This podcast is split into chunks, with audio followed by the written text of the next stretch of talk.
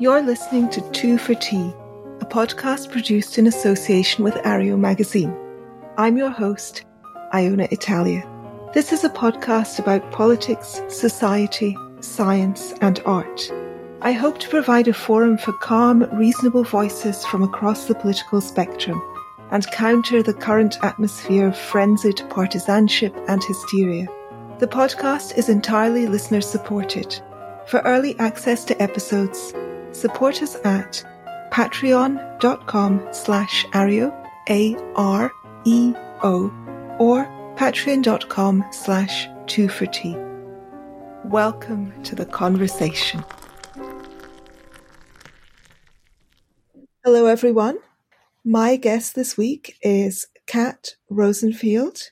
Um, Kat is a writer for UnHerd, Spectator World, and a variety of other publications.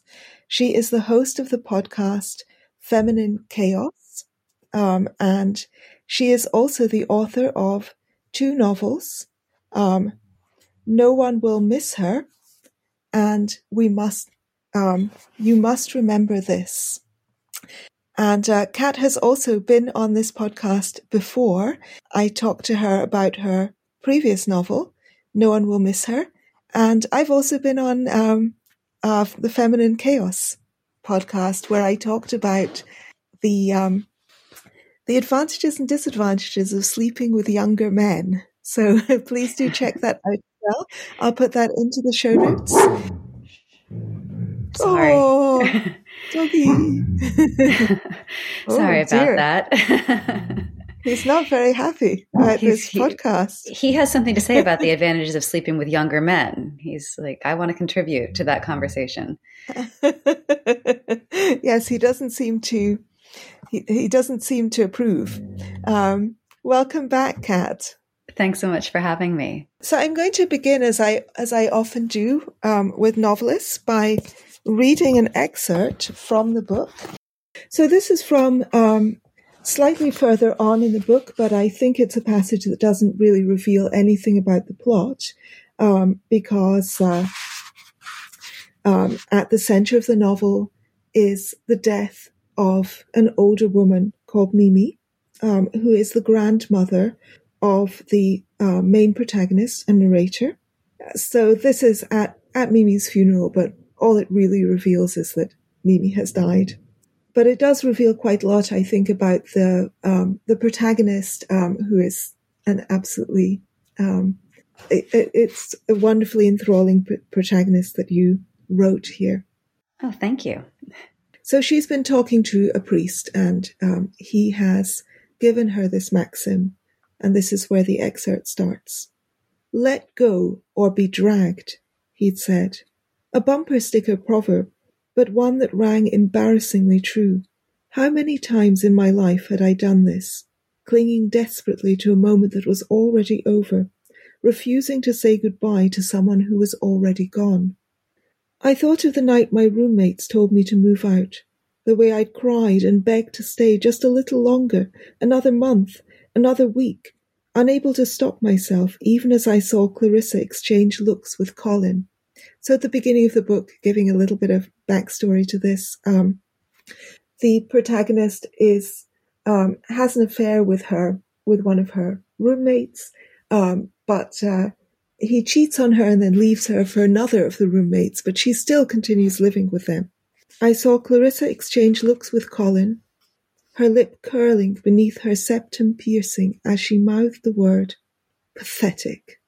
I thought of the boyfriend who'd broken up with me my junior year of college, and how I kept asking for one more conversation, one more shot at working it out, until he texted me back with a numbered list of all the reasons why he didn't want to date me anymore. Bad breath was the first entry. The last one, number 15, was because you forced me to write this fucking list. I thought about my father letting my calls go to voicemail. Obsessing about the circumstances of Mimi's death wasn't about her. It was about me. Casting myself in the role of detective meant that I would never have to unclench my fingers and release what had already slipped away. I could dwell forever on what might have been and tell myself I was doing something important, courageous, noble. The worst thing, the thing that made me cringe, was realizing how close I'd come to buying into my own bullshit. But I didn't have to. I could let go. I could move forward. I could live my life without the fear of falling. And I could start by being honest about the person I wanted to live that life with. Until we tell them. It was time. It had, I realized, been time for a while. The reading of the will was the next day, and I woke up early, full of nervous energy.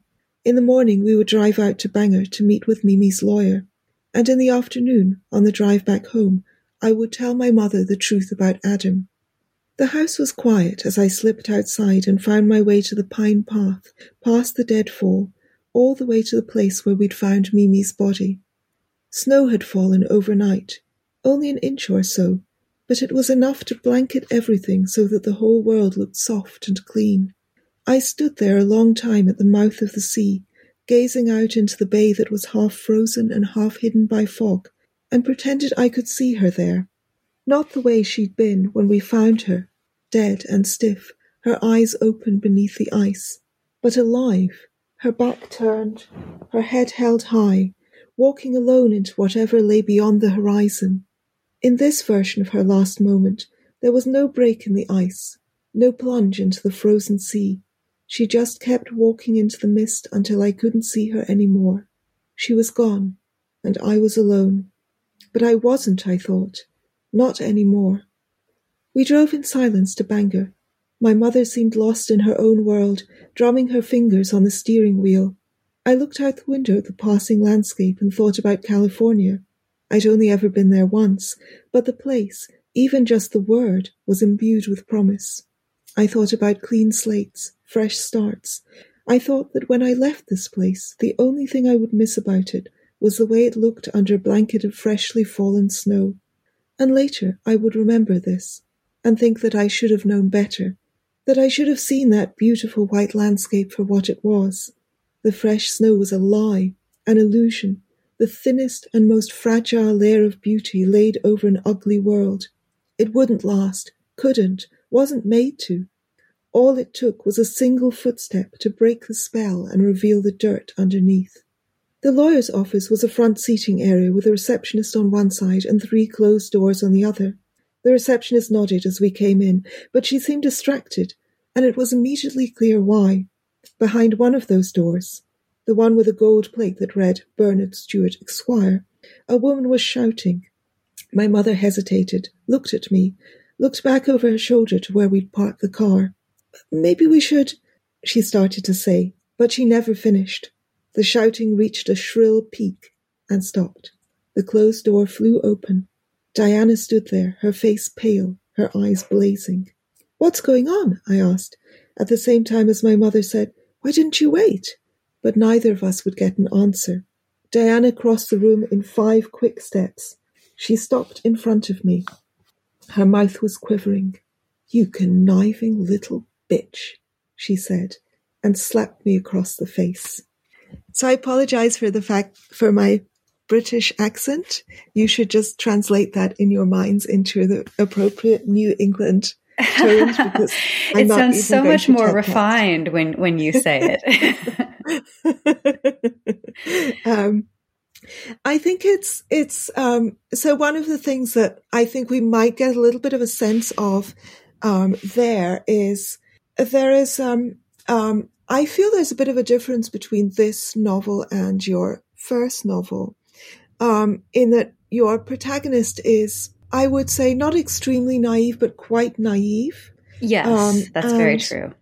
There are not too many surprises in this novel. Well, there are surprises to us, to the readers, but they are, um, we are, we, we know, we know what's what every time long before the protagonist starts.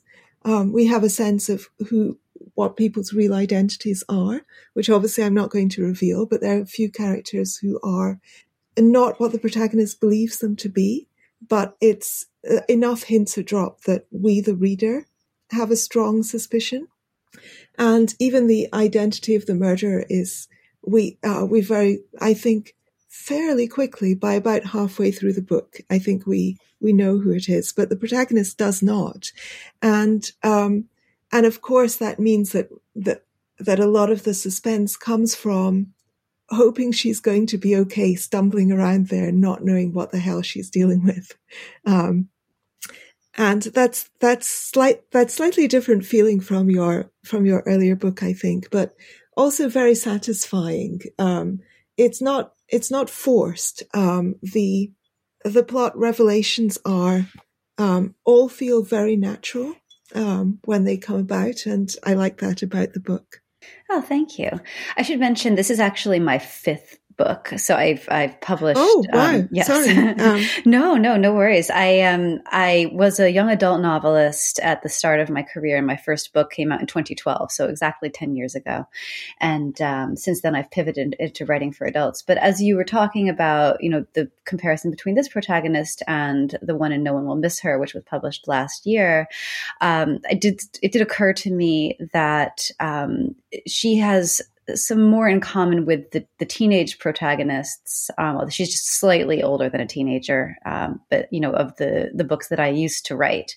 So in a way, this is sort of um, not a complete return to to my original stomping grounds, but at least a revisit of the same type of naivete in a protagonist as I used to, you know, be sort of confined to because I was writing about teenagers for teenagers. Yes, I mean, she so much wants she's um, uh, her her layer of kind of cynicism and a teen and a sort of teenage kind of cynicism, cynicism and apathy. I think she's a bit older than a teenager, but she still has that kind of brittle shell. Um, but it's like the snow; it's very, very thin, and beneath it is this strong desire to believe in the grand romantic story. Mm-hmm. Um, and since uh, knowing your right, being familiar with your writing and having read the earlier novel, I knew the grand romantic story would be an illusion. and I was just waiting to see when the surface would crack. I hope that's not too much of a spoiler, but I think that's also very much implicit in the in the kind of novel it is. Yes, I think that's true. I mean, it's my hope that at least some people won't actually figure out halfway through the book who, um, you know, even that it was a murder, um, and or or who the murderer was. But um, it's okay if you do. Obviously, that's sort of the goal is for you know some people to be able to figure it out ahead of time, and for some to be surprised. It's quite terrifying, actually, um, because you know, and you're waiting you know, you're like, no, no, don't be alone with this person. don't do this. don't fall for this. Um, so it has that kind of, you know, pa- uh, well, it's not a pantomime, but has that pantomime feeling of look behind you. right, right. um, and uh, um, I, I enjoyed that actually. Um, and I enjoyed feeling clever having worked it out or I thought I had worked it out. I was still, cons- I was worried that you were going to make some final twist and prove me wrong. And I was like, no, don't do that. Let me have this. Yes, you, you can um, absolutely have it. um, but yeah, I, I think that it's, the story fits together very naturally.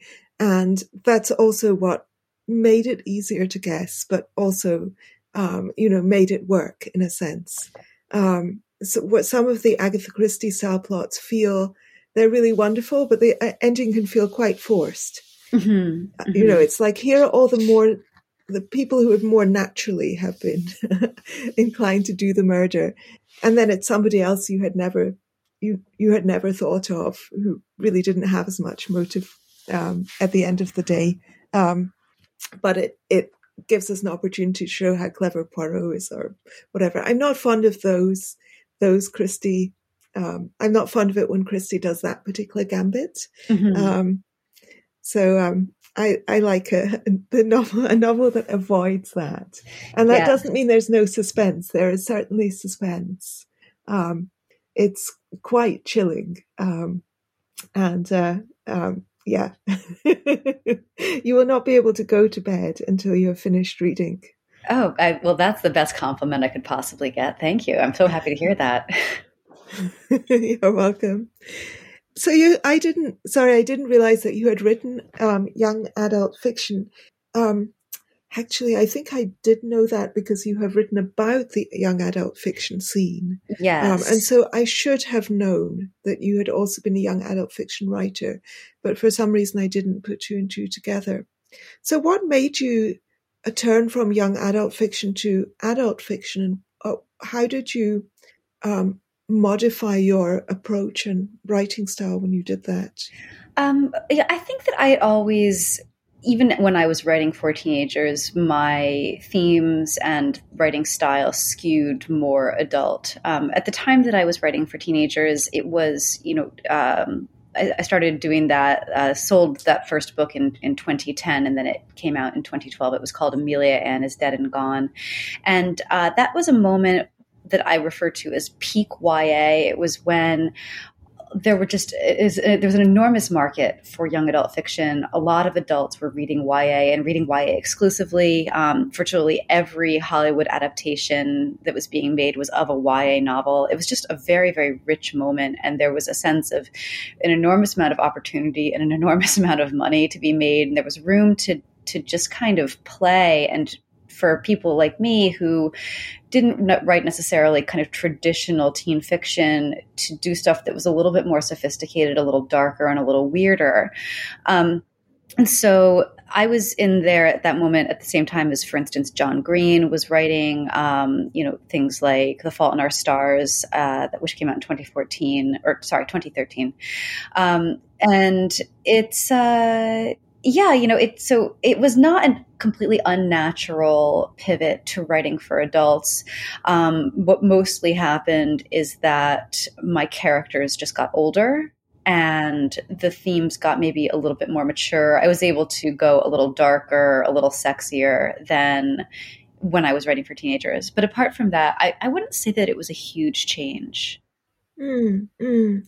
And what what drew you to want to write for younger people in the first place?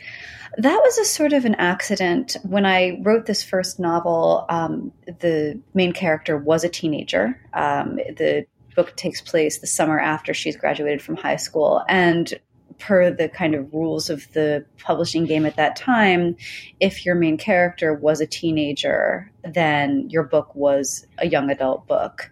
And so that's, you know, the the publishing house that bought that book was Dutton Juvenile. And so I just sort of ended up situated there for, you know, the next several years writing for teenagers.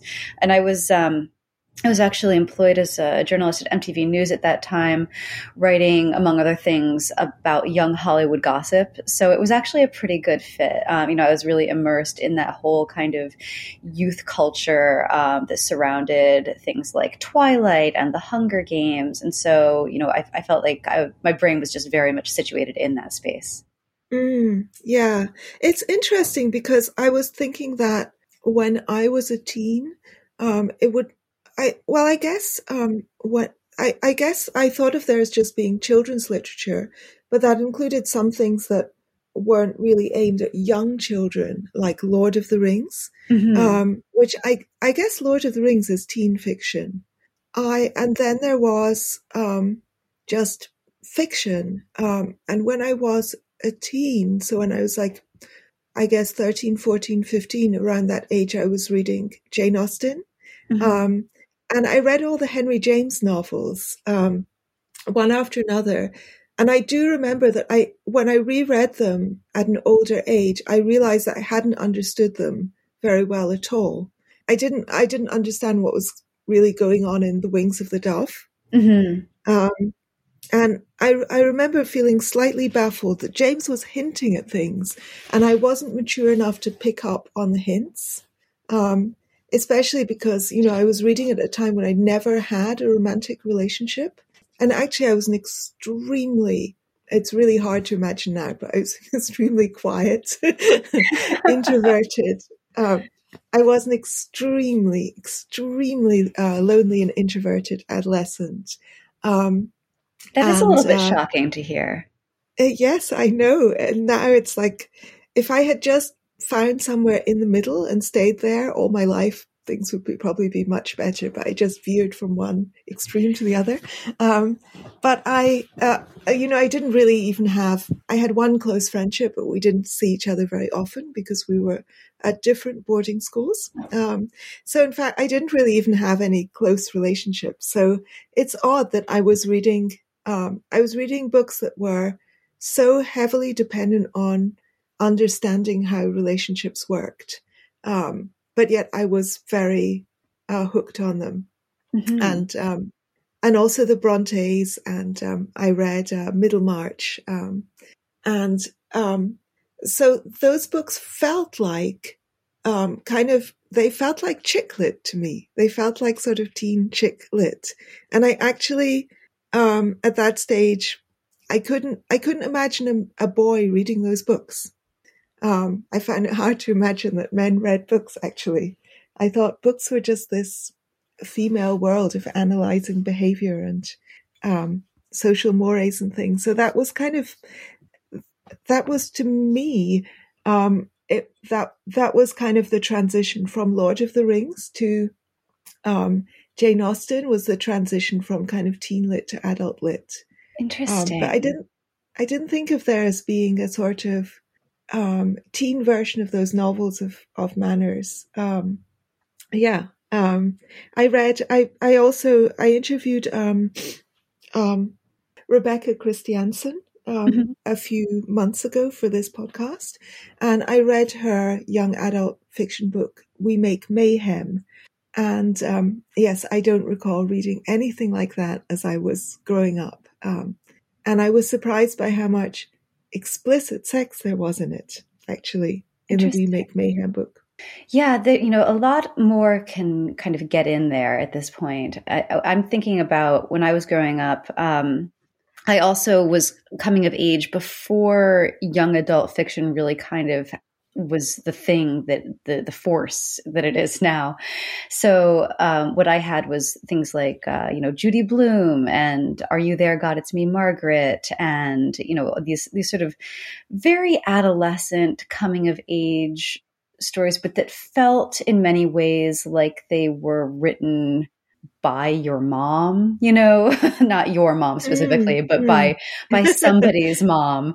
Um, and I think that maybe what's changed now is that the, the books have gotten more sensational. Uh, the authors are, are, writing more from a place of affinity with teenagers rather than trying to instruct them in things.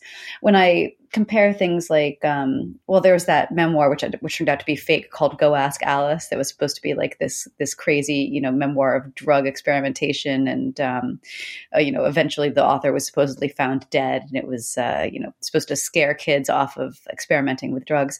Um, but the the sort of moral message embedded in that as versus what you find in young adult fiction now, I think is just very, very different. Yeah, I was just thinking Anne of Green Gables, that's probably young adult fiction.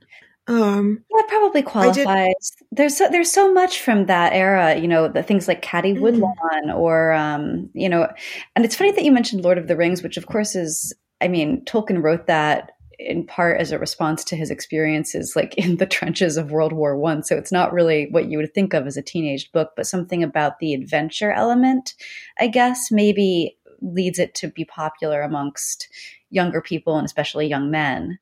Mm, yeah, I'm. I'm just. Um, I I think the memoirs and diaries that that has a very obvious appeal. Um, and we did read, I did read Anne Frank's diary as a teen and mm-hmm. also, um, the diary of Anne Frank and also, um, Kinder vom Bahnhof Zoo, which I was doing German and we read it in German. Um, the children of, the children of, um, uh, Zoo, uh, Bahnhof Zoo is one of the stations in Berlin, um, one of the underground stations in Berlin. And that is a memoir of, um, a young girl who becomes a drug addict um, it's it's quite hard hitting, mm-hmm. and I I do it it did make me not want to take drugs. I have to say I don't know if that was the purpose of it, and I haven't um, I haven't thought about it from that day to this. So I don't know whether it's a real true story written by a real narrator, whether it was meant as a cautionary tale or anything like that. Um, I, I remember just some quite vivid descriptions of drug taking, um, and and also um, I remember the, her kind of abusive and unpleasant childhood. Mm-hmm. Uh, that was definitely a kind of a felt like a young, uh, I guess a, I guess young adult fiction just really encourages you to identify with a young protagonist. Yes, um, that's very true. And that's where you have the difference, the shift from that to Jane Austen, because Jane Austen, um, of course, you empathize, but she does not encourage you to identify um, the protagonist, uh, like your protagonist in this novel, um, knows less than you, the reader, do. Mm-hmm. Um, you often see things narrated through um, well, you in in Jane Austen, the narrative changes from a lot from character to character, and you see things through different people's eyes, and very very rarely through the authors. Um, but you always know that uh, oh, when people are telling you things, you they're giving you their perspective on things, and their perspective, especially if we're talking about the protagonist's perspective, is often skewed and mm-hmm. misguided, mm-hmm. and just flat out mistaken. And you don't have that feeling reading uh, Wir Kinder vom Bahnhof Zoo or The Diary of Anne Frank or um, any of those kinds of things. The narrator's voice feels just raw, authentic, trustworthy, etc. Does that does that make sense? Sorry, I didn't mean to give a huge lecture. no, no, it's uh, it's interesting to think about. Yeah, that does make sense to me. So, do you feel that there are um, were any of those young adult fiction books murder mysteries? Um, and um, if if so, how does that work? And if not, what sort of drew you towards writing murder mysteries? Uh, yeah, so the first one was a murder mystery. Um, the second one was more of a psychological thriller with a light supernatural flavor. And um, I don't know, I I I'd like I mean, I like a good mystery, uh, a good thriller, or a good horror movie or or book. Um, those are the kinds of stories that I'm drawn to. They're the kinds of stories I most enjoy, you know, consuming myself. And so I think it's natural that, um, you know, I gravitate towards writing them as well. But the other thing is, I think that all writers have uh, a, a, sort of a, a intellectual or mental filter where things tend to stick and then like accumulate um, you know where ideas tend to stick and accumulate um, you know the trappings of a story. And it's something different for everyone. But for me it's what if a murder happened? What if a murder happened in this scenario? What if somebody died here? Like what if this was the start of you know of some kind of plot involving a death. And um, this is something that I do sometimes out loud to other people. It drives my husband crazy. Uh, get a faraway look in my eye, and he looks at me and he says, "Are you thinking about somebody getting murdered?" And I'm like, "Yeah, yeah, I am." So, um, you know, for whatever reason, I just I like to I like to tell these kind of stories. I find myself thinking a lot about constructing, you know, stories based on things that happen in my life. Will end up, you know, kind of getting passed through that mental filter and coming out on the other side as either a thriller or a mystery. Hmm, that's interesting. I wonder. Um, I mean, I, I, in a way, somebody getting murdered is a is a kind of stamp of seriousness isn't it? Uh, I mean, I have a friend who, when I get upset or anxious about things, she says, "Did anybody die?" Mm-hmm. You know, nobody died, so it can't be that bad. Um, you know, there's got to be a um, if there's if there's no dead bodies, it's not that bad. She's a she's a criminal lawyer, by the way, so she knows what she's talking about. Yeah, she's got a um, perspective. Yes, um, but I wonder why it is that uh, so many um, I don't know if you have any theories about why so why you are so drawn to that, and also perhaps um, maybe separately why so many women are drawn to this genre.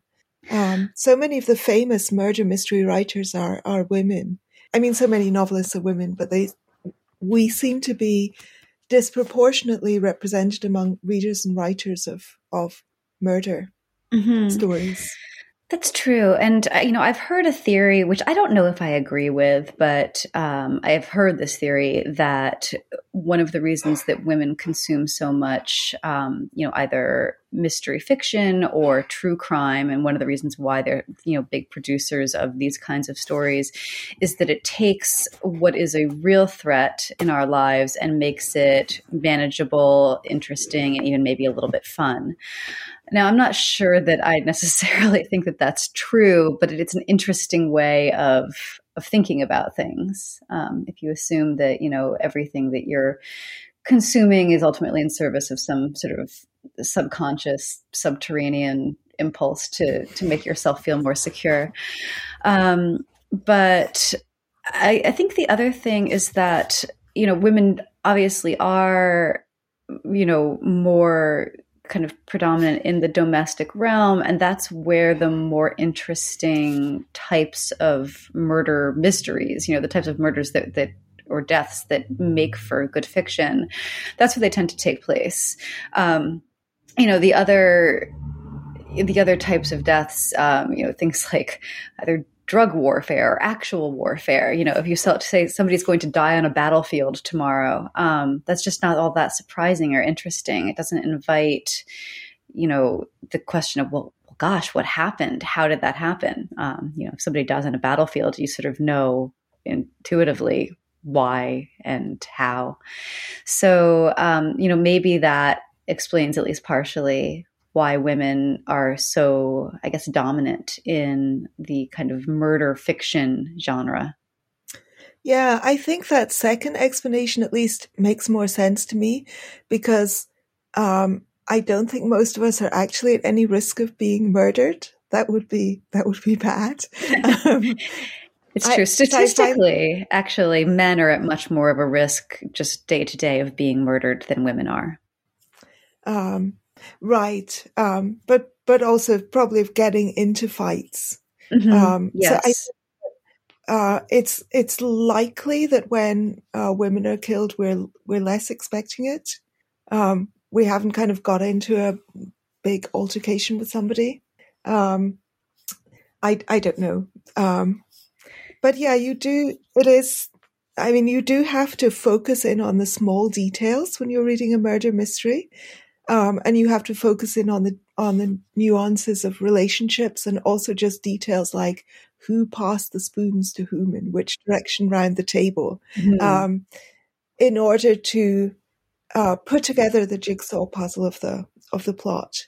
Um, in order to kind of follow and solve it, so you can't have a murder mystery that is a that is a picaresque sort of big pic, um, panoramic romp, you know but yeah, you know, I mean, ultimately, well, all novels are about conflict, and murder mysteries just are about that conflict taken usually to, you know, obviously a, a violent extreme.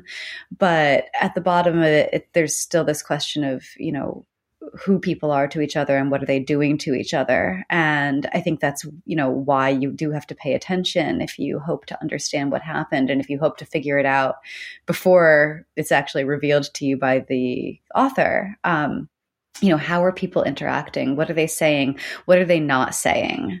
All of that. Hmm.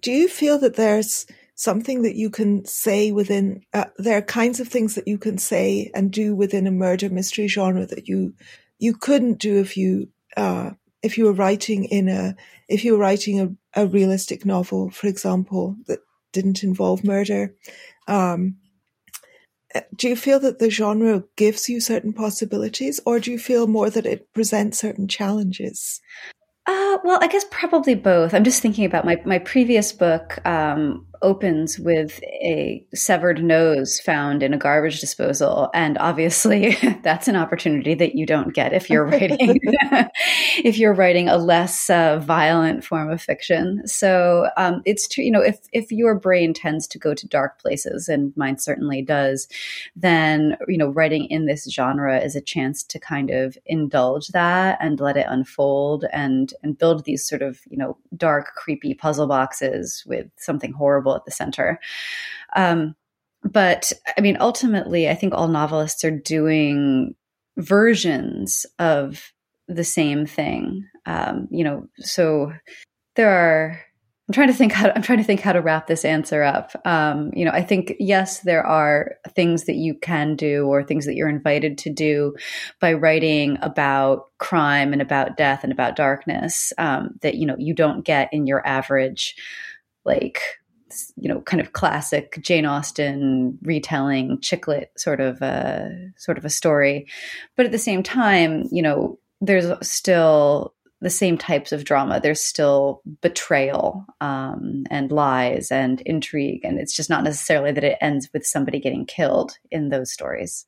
Mm, I think, um, I mean, I think that the a lot of the chick lit doesn't work partly because um, Jane Austen, even though you uh, the the uh, reader may not realize it in the course of reading, but it's the innovative way in which Jane Austen uses the genre um, that provides a lot of the punch of her novels. So if you take that out and you just try to write a kind of romance, boy boy meets girl romance, um, or some social comedy of social manners, um, without without using those techniques that she uses, you end up with something very bland. Mm-hmm. Um, uh, you know, you end up with Bridgerton, um, which made me turn off the TV after 20 minutes. Um, well, you didn't stick around long enough for it to get unbland, not in terms of story, but in terms of how much naked flesh was being shown on the screen. oh, I'm sure there was plenty of naked flesh. Oh, it's boy. all kind of costu- costumes plus soft porn. Plus, yes. you know, fancy furnishings and things. Yeah. Um, That's just quite anachronistic and, in in almost all ways, um, which makes oh, it yeah really interesting that they decided to it's like it's like they wanted to yeah film a, a soft core porno but they also just really liked the clothing that people wore in the what is it edwardian period um or the empire period. And so they you know just kind of regency. Regency yeah that's it. And yeah they just sort of wrapped uh you know wrapped those dresses around this incredibly steamy slutty story like a like a little bow. And no, nobody would really care or notice. Um, there's, I'm going to read another passage from your book um, because um, I found I found my stylus as I was able to find a passage, and um, also because I think this is um, uh, he, uh, here is your treatment of some of the historical stuff. So this is from um, this is this is from the childhood of Mimi, um, the grandmother whose whose life story is um, whose um, life story and secrets of whose past is are at the center um, of your novel. Um, and um, maybe I should just explain to kind of, to kind of situate your listeners. Oh that, yes, please do. Um, yeah, so there are two timelines in this book. the the first timeline takes place in 2014 around Christmas time. Um, this large family has gathered uh, to celebrate what they expect will be their final Christmas with Miriam Caravazios, the matriarch of the family, who has dementia. And she does on Christmas Eve um, slip out of the house, fall through the ice, and die. Uh, so, you know, in the in the present, or at least the contemporary timeline, you have her granddaughter Delphine sort of investigating, um, you know, becoming obsessed with the idea that maybe something untoward happened to her grandmother and looking into that.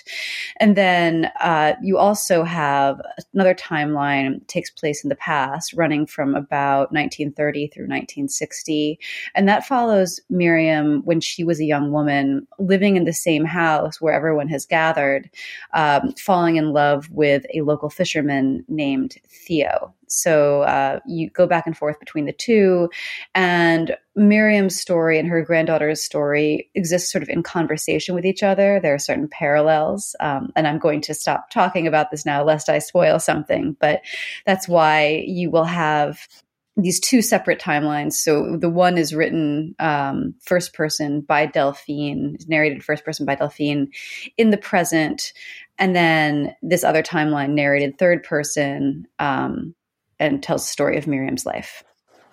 Um, okay, so this is um, the the setting of this the specific setting of this particular um, uh, passage that I'm going to read is uh, Miriam is playing hide and seek uh, with one of the w- neighbor's children, um, a boy called Harold. I think that's all we uh, really um, need to know. Miriam suggests hide and seek and volunteers to be it first, since it is her house. She leads the group out of the dining room and into the front foyer, where two long hallways stretch away into the house and a grand staircase rises toward the second floor. She points. Upstairs is out of bounds, but anywhere in the north wing is fair game. The little Chandler girls clap their hands and scatter off into the shadows as Miriam sits on the staircase, closes her eyes, and begins to count. But when she reaches ten and opens them, she sighs. Stupid Harold is still standing exactly where he was, staring at her. Outside, the sky is deepening, and shadows are beginning to pool in the hallway. She hears the clink of glassware and the tinkle of laughter from the veranda. It sounds far away. You're supposed to hide, Miriam says, and bites her tongue to keep from adding, dummy. I'm going to close my eyes and count to ten. Mamma said that you and me are going to get married, Harold says, staring at her. His face doesn't look so red in the dark, but his strange pale eyes are unsettling, the pupils like big black holes. Miriam's mouth drops open. Now she doesn't have to bite her tongue at all. She couldn't speak if she wanted to. Harold steps, takes a step toward her and makes a sort of clumsy half bow. I want to give you a kiss. Oh, says Miriam faintly. Oh, no, no, thank you. But Harold takes another step toward her, and the little pink lips at the center of his very red face start to pucker. And Miriam realizes with dismay that Harold intends to give her the kiss whether she wants it or not. And so she does the only thing she can think of. She stands up and taps him hard with her index finger right in the center of his chest. Harold's puckered mouth transforms into a little O of surprise, he stares at her. I found you, so you're it, Miriam says gaily and skips away into the house. She doesn't look back to see what Harold is doing, but some small part of her wonders if she's made a mistake, if the Chandler boy will turn out to be what her mother would call persistent. Persistent is not necessarily a bad thing. Miriam's own father was persistent, which is why mother ended up married to him and not some other suitor, of which she had many. But Miriam does not want persistence from Harold. She doesn't want anything from Harold at all. She nearly sighs aloud with relief when his voice rings out from the foyer. One, he says glumly. There's a long pause and a sigh. Then even more glumly. Two. Miriam darts through a dimly lit parlour and into her father's library, inhaling the familiar scent of pipe tobacco and old books. Harold is nearly done counting. But she lingers just inside the open door, waiting, listening. Hide and seek is Miriam's favorite game, and she is its undefeated champion, because she figured out long ago that the secret to winning isn't staying hidden, it's staying in motion, creeping from one hiding place to another, concealing yourself in spots the seeker already investigated and found empty, sliding unseen around corners like a ghost. Sometimes when she is feeling especially mischievous, she'll make it into her own game and begin following the person looking for her, daring herself to get closer and closer. Nobody has ever caught her doing this, but it's thrilling to take the risk and to see the way that people begin jumping at every creak and shadow the longer the chase goes on, as if they can sense they're being hunted. Um, so I think that passage gives us a nice flavor of the way in which you um, uh, treat the kind of sensibilities of the past. Mm-hmm. Um, the the kind of mild creepiness, which here is resolved, but is a is a constant undercurrent, um, undertone within the book. Um, every every kind of situation is mined for maximum creepiness, um, and uh, um, also the I that passage really describes the um, the experience of um, of of the murder mystery novel, of reading a novel, and also of um, the uh, the self appointed detective making it into your own game and following the person looking for you, daring yourself to get closer and closer. Um, so this is something obviously that the granddaughter does. Um, and it becomes the question becomes who is who is looking for who.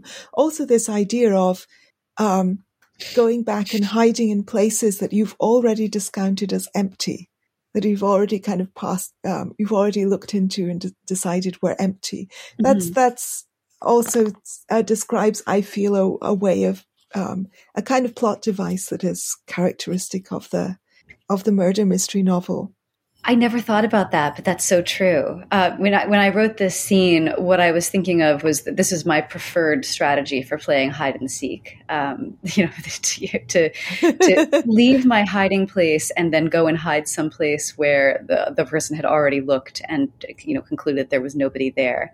Um, I never took it quite to the extremes that Miriam does, um, but yes, this was uh, this proved very effective for me as a kid playing hide and seek with my friends this is exactly, um, I, I, mean, this, this is a spoiler, not for your book, but I think most people have read, um, Agatha Christie's, um, book, and then there were none.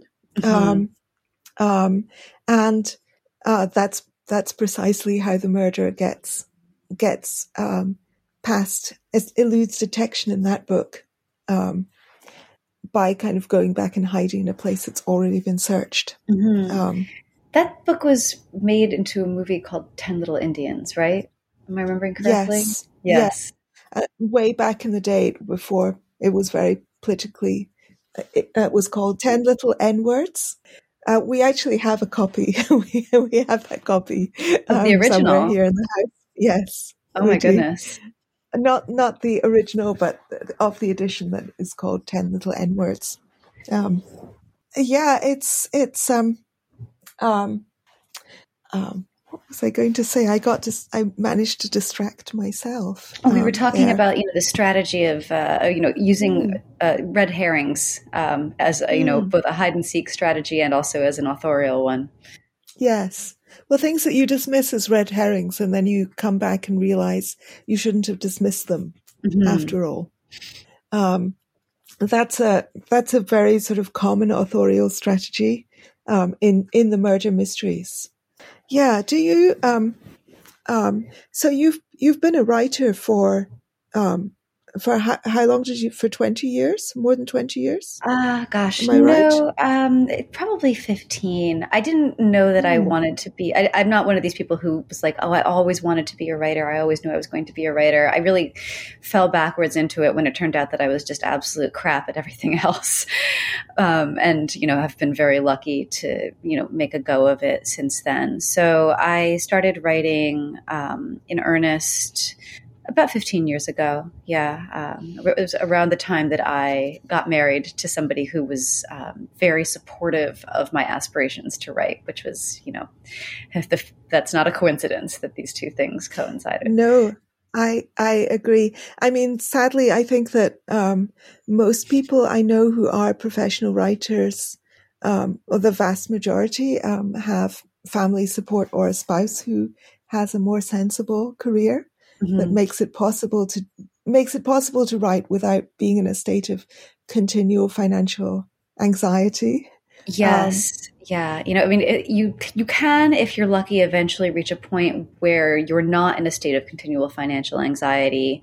And I got there um, maybe two years ago, but prior to that, you know, we're talking about 13 years of continual financial anxiety. um, so having somebody with a real job that pays, you know, a decent living and also uh, provides health insurance was quite useful to me in my career. Oh yeah, absolutely. I think that's a that's a very very very frequent pattern. Um, um, yeah, I do you do you feel um, um, I know you encountered. I, I know that the young adult fiction scene has um, has become extremely, um, or, or, or, at least it had a, a, couple of years ago when I was last really following um, that scene, has become uh, extremely kind of judgmental. Mm-hmm. Um, and there's a lot of very naive criticism, which is about writers shouldn't write characters who have bad views. Um, and also there's a lot of identity politics that has come into it. um, belief that writers shouldn't write about characters who have um, uh, whose 23andMe would look different from theirs, mm-hmm. um, say, um, or who have a different sexuality from them or uh, something of that kind. Um, have you noticed any of that kind of judgmentalism creeping into the um, adult fiction world, or is it really is that really not going to happen because people are just going to readers are going to read what they find gripping and they won't care about the political correctness of it so i think that uh, where you have seen this kind of coming in is in literary fiction. Um, you know, that's a, a, sort of a different world from where I write, which is genre fiction.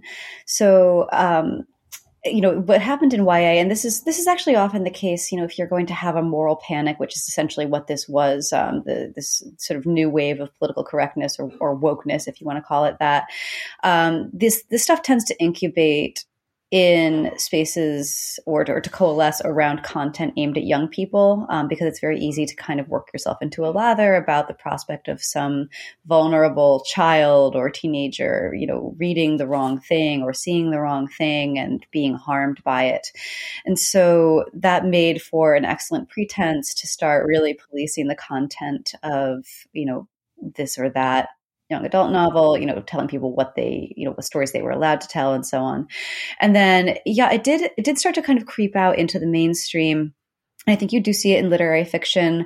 There was obviously a, a huge to do surrounding this book, American Dirt, which is actually more of a thriller but because it was positioned as this kind of great American, um, you know, people were talking about it as though it was like, you know, the next wave of Steinbeck, you know, Steinbeck for for the 21st century. Um, you know, it attracted a lot of that type of criticism that you know the author was the wrong identity to write these characters or to tell this story. You know, how dare she? She hadn't done it justice. She had done harm. Um, I think that you tend to see less of this in really commercial fiction um, and you know there's there are a few things more commercial than crime novels um, the one exception is romance. You are starting to see a little bit more of this creeping into the romance novel world. And I think it's not a very politically correct thing to say, um, but I think one of the reasons why that is the case is that that's a world that's really very, very much dominated by women, you know, women readers, women writers. And so, similar to what happened in YA, where you had a certain number of people who realized that they could kind of leverage this, um, you know, social justice ethos to benefit them personally and professionally by kind of knocking their competition off the playing field, you're starting to see a similar form of sort of professional jealousy and professional competition in romance, um, you know, that revolves around the idea of, of policing what people are allowed to write given whatever their personal identity or background is. Um, so you know that's a sort of a long-winded way of saying that it's it's happening a bit. Um, it's certainly more prevalent in adult fiction now than it used to be. Uh, if you're writing an adult novel now, there's a much greater chance that somebody is going to tell you that you require a sensitivity reader, which would have been unheard of just a few years ago. That was just a YA thing a few years ago. Mm. Um, so yeah, you know, things are, I think, to some extent changing, but I also think um, a lot of people are just getting really, really tired of this. And, you know, that probably, at least in, in some senses, it's on its way out. At least I hope so, because it, it does make the whole scene kind of unbearable in certain ways. Yeah, I, I mean, I'm, I'm totally against it for young adults as well. Um, for the same reasons as, you know, I think young adults can also have, um, a book about being trans in the li- in the school library or whatever. Um, I I feel that uh, readers, even younger readers, don't need to be protected from stuff. Um, and I think that um, I mean um, I think that I probably needed to be protected. I need I personally, as an adult, need to be protected from being scared so there are certain books and especially films actually that I don't watch because it's going to be too frightening. Mm-hmm. Um, but um, that has nothing to do with sensitivity readers, and I I don't feel as though uh, I just don't think anything in a book is going to really damage you. To be honest. Um, that is mostly true. I actually have had the experience, and um, with this one book that's actually notorious for having this effect on people. Um, I, I, was reading a book and it was so upsetting that I went hysterically blind and fainted. Um, and it actually wouldn't have been that big My of a goodness. deal. I was on a subway platform at the time. So uh, this was a little brush with death. Fortunately, somebody caught me before I just pitched into the path of the oncoming train.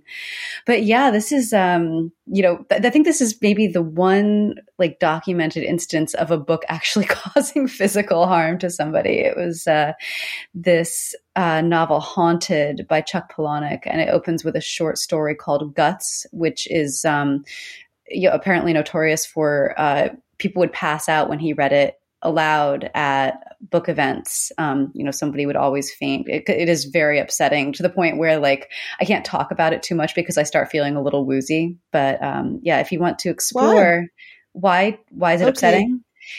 It's uh, uh no, I said wow, but, oh, okay. no, please do tell me.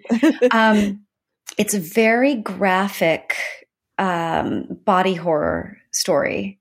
And i yeah i have to i have to stop talking there. But i think that you know if that is intriguing to you or you know, to anybody listening pick up the book. Um, i recommend not reading it uh, in the path of an oncoming train just in case. But um, you know see if it see if it has this impact on you.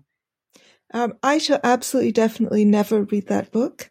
Um, um, I really, uh, I really can't read um, horror at all. Um, I can deal with a little bit of frisson, um, which you have in your book, but if it were full on horror, I don't think I could deal with that. right. And I, I, mean, I think the thing I, is about, yeah. you know, um, when it comes to the idea of a book causing harm to somebody. You know, obviously I had this experience, but that's in part because I felt myself getting upset. I felt myself getting sweaty and you know having a physical re- response to what i was reading. And i made a decision as an adult. I mean it was a stupid mm, decision mm. but it was nevertheless my choice to continue pushing through. I was like i can get to the end of this story. I'll be fine. Tough it out you big baby and then i was on the floor. Um, but you know i think that that's the thing is uh, you know you you have the opportunity if you encounter something in the pages of a book that is upsetting to you to just close it. It's available yeah, and surely also that the fact that it has such a strong effect on people is a testament to the author. And therefore, in a way, you should want to cause harm. Uh, I mean, of this kind, you should want to have a psychological, maybe harm is the wrong word, but you should want to have a psychological impact as a writer, right? Oh, of course. Yeah, you want people to feel something when they read your work. I mean, what's the point otherwise? Um, and as I certainly do remember frightening and disgusting passages, very acute, with particular acuteness, um, you know, for obvious reasons. Mm-hmm. Uh, we're all descended from people who looked over into the shadows and saw a tiger and were scared. Um, and ran away rather than people who are just like, let's just be in the moment eating these nice fruits and chill. Don't worry about that tiger over there. Um, those people were lunch. so um, I um, I think that it's um, um, and it's uh, uh, uh, well, this is a topic that has been talked about to death, and I don't have anything new to contribute. But clearly, there is a kind of liberating enjoyment in ex- vicariously uh, experiencing or experiencing in your imagination things that you would never want to experience in real life. That willing suspension of disbelief, as Coleridge calls it, and he does he does say willing, which is that that adjective is often left out when people cite that passage. Um, Yes, that's interesting. You know, I, am just starting to think about how many experiences, including reading books, but not only reading books, are kind of a facsimile, like the nearest thing you can get to something that is actually dangerous, so that you experience that frisson, as you were saying. You experience that feeling of of excitement and of danger but you know ultimately you know somewhere beneath it all that you're safe and that's true of you know reading a terrifying book it's also true of for instance riding a roller coaster that gives you the sensation of like plummeting through space um, mm. you know mm. i think i think we're often we're often chasing that sensation um, you know of being of, of, being afraid of being in danger um, but in a way that is not actually dangerous well, I'm quite. I I almost never uh, watch TikTok, but I follow one account on TikTok, and it's um, little clips of people uh, mountaineering and rock climbing and things like that in very at the very very most dangerous parts. Um, oh my gosh! And um, I'm I I'm completely um, I, I, actually can't watch too much of that. I start to feel physically sick. Mm-hmm. But at, up to the moment at which I feel too queasy, I'm really enjoying it. Yeah, in yeah. a weird kind of enjoying it. I mean, it's it, it's natural. I think it's partially just that it's natural to want to to experience the full range of human emotion and human life. Um, but of course, you want to experience that a lot of that range in a safe way. Um, you know, I want uh, part of human life is being stalked by a serial killer, um, but I don't want to experience that in real life, of course. Mm-hmm. But I do, but I do want to experience it in a novel. Um, uh, in a film, probably less so. I mean, I do regret seeing The Shining. I've had so many nightmares um, about the scene in the in the library where she comes upon his typewriter. Um, and all of the pages say all all work and no play make Jack a dull boy. Wow! Um, so that, that's the, that's the part that you found most terrifying. That's really yes, interesting. It's you know that's this really of, frightening. Yeah, it's I mean it's but it's just words on a page, right? And yet that's scarier than the bathtub lady. I also had a very I also had a really terrifying experience watching uh, A Beautiful Mind. Mm-hmm. Um, and I was having uh, constant nightmares that I was um, schizophrenic. Um, and within the nightmare, I would be waking up, quote unquote. So I thought I had woken up and I thought, phew, what a relief. This was just a nightmare. And then I looked over and the plant in the corner of the room was a kind of basket full of snakes. And I realized it wasn't just a nightmare. And I actually did have schizophrenia, just like the character in the film. Oh my um, goodness. This went on for weeks. So, I mean, I feel that but is that harm? You know, is it actually, is it harmful to be upset or to be scared or to be angry or enraged by something you read in a book?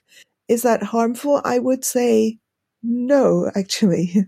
that just, it's, it's not pleasant, but, um, it's not harm. I don't think right. it's harm. That's a really good point. Yeah, I, I, think, you know, we live in a moment where there is a real urge to conflate any form of discomfort, including, you know, the kind of discomfort that leads to growth with harm. But of course, if you do that, then you shut off the, the opportunity for growth um, or for resilience or for transformation. Mm, yeah. Um, Kat, is there anything I haven't asked you about that you would like to talk about or wish I had asked? I don't think so. Um, I will. I will take this opportunity to say that my new book uh, releases on January 10th. I believe it is coming out in the UK on the same day as it comes out in the US. It's called "You Must Remember This," and you can pick it up any place that you would buy a book. Um, that's great. And I will put some links uh, down in the show notes. I think this will come out um, probably towards the end of January. Um, Perfect. Um, because I, since I recently, I, you're the third of three uh, authors of murder mysteries whom I have recently interviewed. So um, I'll try and space those out a little bit. Alice Dra- I interviewed Alice Dreger, uh, about her novel The Index Case, and I interviewed Nev March about her novel Peril at the Exposition. They're both fantastic novels as well, and completely different uh, from yours in feel. Um, I think there is a very specifically kind of Kat Rosenfieldian um, ambience and setting. Um, there is a kind of, I, I mean, I do feel as though your novels have a quite specific aesthetic. Um, would that would that be fair to say? Oh gosh, um, I mean, I I hope so. That's a very wonderful thing to hear. I do like the idea that you know there's something that ties them together. Uh, that that's more than just the fact that the covers share an aesthetic, which is of course not my doing. That's my publisher's doing. But yeah, you know the the thing, I mean, obviously, all my books do take place in the state of Maine, and I'm sort of making my way around Maine, um, you know, trying to explore different settings there, just because it's a, a, place that's very close to my heart. Um, but you know, to to be able to kind of explore different parts of the mystery genre, and this, you know, this book is much less of a thriller and much more of a family drama than my previous one. I love the idea that there's something that ties them together in that way. Mm. Yeah, there's clearly, I mean, I think that I, I'm not sure there are influences of Stephen King. I think I'm just projecting those because of the setting. I mean, he is um, my favorite author or one of them. Oh, um, so, ah. you know, I, I will certainly take that. Um, who do you see as, as your, as having influenced you in your writing? Um, let's see. Well, Stephen King is certainly one. Uh, I would say Shirley Jackson is another. Um, I'm, oh gosh, I'm trying to think. Um, in terms of constructing a plot, I often look to uh, Gillian Flynn, who I think is very good at, um, you know, writing books that are, you know, not just compelling, but but really just pacey as hell. And um, oh, who else? Who else do I like? Um, or rather, who else has influenced me? Hmm, that's a really good question. Um, well, this one definitely there's a, there's a little bit of Agatha Christie going on in there. Um, there's a little bit of Daphne du Maurier going on in there, and yeah, I think that that's a, a probably adequate collection of, of the people who I turn to for inspiration. Okay, well, thank you very much, Kat. It's been a real pleasure to talk to you again. Oh, thank you for having me. And have a wonderful week, everyone. Thanks. You too, and happy travels.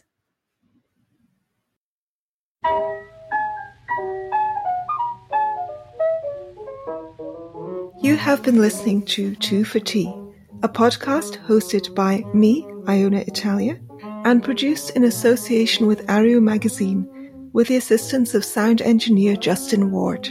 Show notes are provided by Daniel Sharp. If you enjoyed this episode, share it widely, leave a review on your favorite podcast app, and please consider supporting us at patreon.com slash areo, A-R-E-O, or patreon.com slash two for tea. Have a wonderful week.